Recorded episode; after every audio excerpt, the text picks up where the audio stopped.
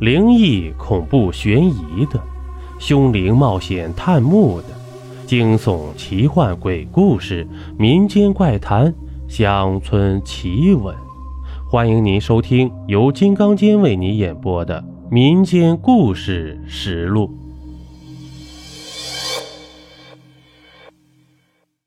这一集呀，我们讲一个恶童的故事。这前几天呢，又发现尸体了。这次是入室杀人，据说现场非常的可怕呀。又是勒死的，对吧？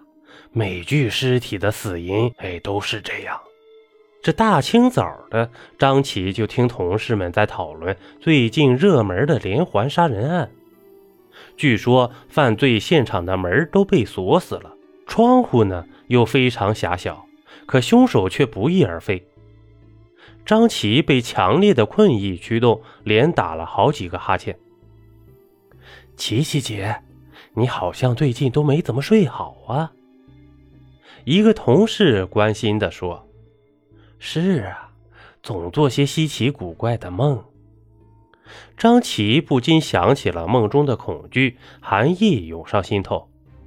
他摇了摇头，将视线转向窗外，想转移一下注意力。却发现窗户下面有人在直直地盯着他，看得他毛骨悚然。十分钟后，那人竟找上了门我叫龙晶，这是李星，我的助手。我是一名侦探，有些事情想找你了解一下。”陌生的女人说道。她旁边站着一个看上去像高中生的男孩。侦探。你们找我干嘛？张琪奇怪的问道。最近的连环杀人案，下一个被害人可能就是你。为了阻止凶手，我们必须提前行动。龙晶静静的看着他的眼睛，吐出的话却让张琪吓了一跳。怎么可能？你开什么玩笑呢？张琪不自觉的缩了缩肩膀，眼里满是恐惧。这一刻，他突然想起最近一直做的噩梦。在回城的路上，李星好奇地看向龙晶：“你觉得张琪说的是真的吗？”龙晶没有回答。他想起会客室里的场景，张琪一直把身体蜷缩在椅子上，精神状态十分糟糕。龙晶从包里拿出平板电脑。里面存储了海量的照片，这些照片包含了图表、报告，更多的是针对不同犯罪现场的记录。在半个月前，市中心发生了数起谋杀案，被害人大多为拥有高学历的年轻女性。凶手用绳索勒死被害人后，除了偷走财物外，往往拿走死者身上的某件东西作为战利品。警方虽然竭尽所能，但真凶总是不可思议的逃脱。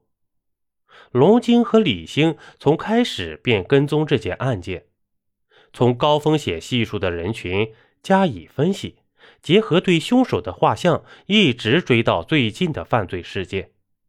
该起罪案有着非常明显的反常倾向，被害人的年龄为三十四岁，完全超出了凶手的猎物范畴。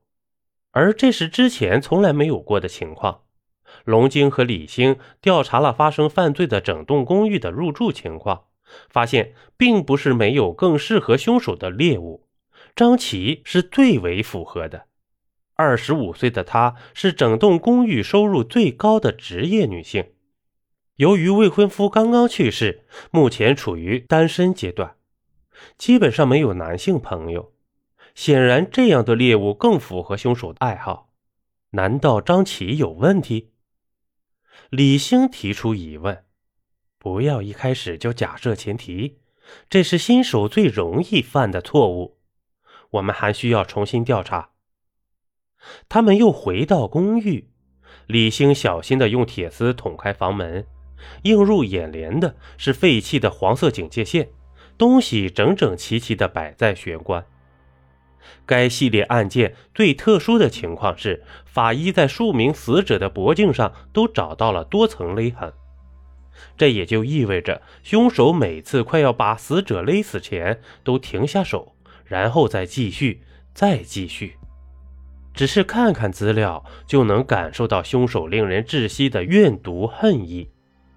龙星走到客厅，看着桌上，说道：“凶手进入被害人家里，并没有立刻行凶，而是进行了一番交谈。”在警方到达犯罪现场时，桌子上放着一杯温水，上面只找到被害人的指纹，说明是被害人亲手倒给凶手喝的。而且尸体上有很多防御性的伤口，说明凶手并没有选择突袭。龙晶怒地掀翻了桌子，又随手拿起椅子摔在地板上。李星不由自主地捂住耳朵，龙晶。你这是做什么？就算是被突袭，被害人也完全可以弄出声响。为什么邻居们没有听到任何声音呢？那是因为犯人强行制服了姐姐。回答这个问题的不是李星，而是站在门口的男孩。这是我姐姐家里，你们是什么人？我们是你姐姐的朋友，我们在这里。是为了调查你姐姐被杀一案的，李星机智的回答道：“真的吗？”小男孩半信半疑。小男孩说：“他叫豆豆，是来取姐姐最爱的遗物的。他在房间里找了半天，才拿走了一本空相册。之后，龙晶决定去张琪家拜访。这不是他们的本意，而是张琪的邀请。我还以为……”你们不会来了，快请进。张琪迎他们进门。龙晶把平板电脑摆在桌上，问道：“对于四层的住户，你了解多少？”四层啊，我对他的事情知道的不多。我记得他很喜欢仙人掌，有一次买了两大盆回来呢。张琪蹙眉回忆往昔的点滴。偶尔一丝惋惜的神色会在脸上闪过，看来张琪和被害者确实没有什么交集。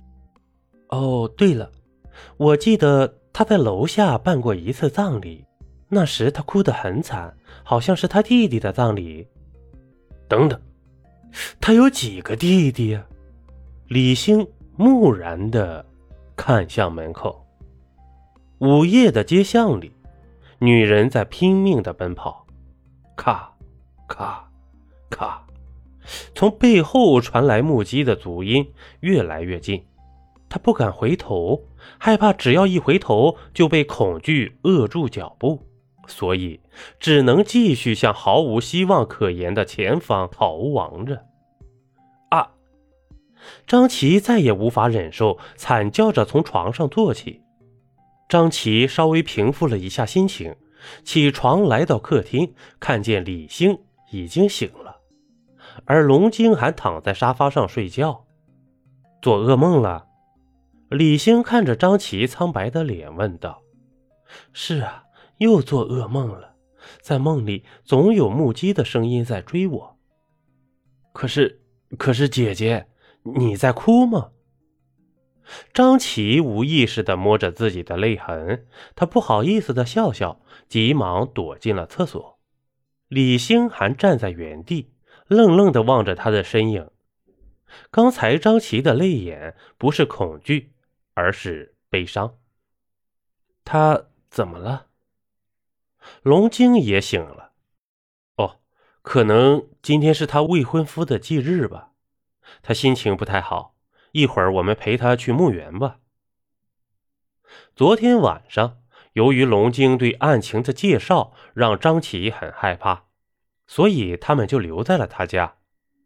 虽然这么说，但更直接的原因是保护他。郊区的墓园比想象中要冷清，也许是工作日的缘故，墓园里没多少人。张琪要求一个人待着。龙晶和李星便在远处等着他。喂，这是什么呀？张琪突然尖叫起来，声音悲戚异常。龙晶和李星忙跑了过去。在墓园的另一端，张琪正在和工作人员争吵，因为在坟墓前有一大滩烧焦的黑色痕迹，融化的塑料、纸张的边角料宛如呕吐物般凝结在地面上。从未婚妻的角度来看，这样的恶作剧根本无法原谅。这是什么？在一旁的龙晶皱紧了眉头，俯身从中拾取了一小片纸。从黑炭般的残片来看，被烧毁的正是黑白相册。他们最近偏巧见过他。我能问一句吗，张琪？你对你的未婚夫到底了解多少？张琪的未婚夫叫周涛，半年前沸沸扬扬的富翁自焚案主角就是他。我发现周涛有金屋藏娇的迹象，所以就和他分手了。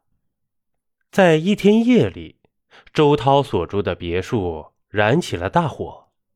可以肯定的是，有人在屋内撒上大量的汽油，因为别墅内的警报并没有响。基本上排除了外来客入侵杀人的嫌疑。到了第二天，火灾才在消防员的努力下被控制住。但是，急救人员并没有找到周涛，警犬的追踪也止于别墅的地下室。周涛并没有家人，张琪出于同情给周涛置办了墓地。但除非有人特意调查他，否则没有人知道这件事。周涛真的连一个亲人都没有了，是有个叫做王威的远房亲戚，长得很高大，不过脑袋不怎么好使。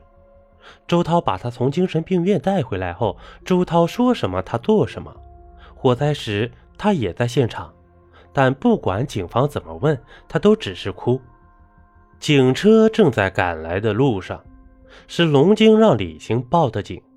你说？这周涛会不会是凶手？李星突然问道。这不可能，周涛已经死了。张琪的态度很坚决。不管怎么说，目前那些东西确实很有问题。如果我没猜错的话，他们都是连环杀人案中被害人丢失的物品，也就是凶手的战利品。龙晶分析道。警方来得很快，他们开始布置警力勘察现场。李星，你还记得我说过的吧？战利品对凶手意味了什么？战利品对凶手来说是徽章，是能够随时品味胜利感的私人物品。凶手会借此回忆杀人的快感，是这样吧？邀您继续收听下集。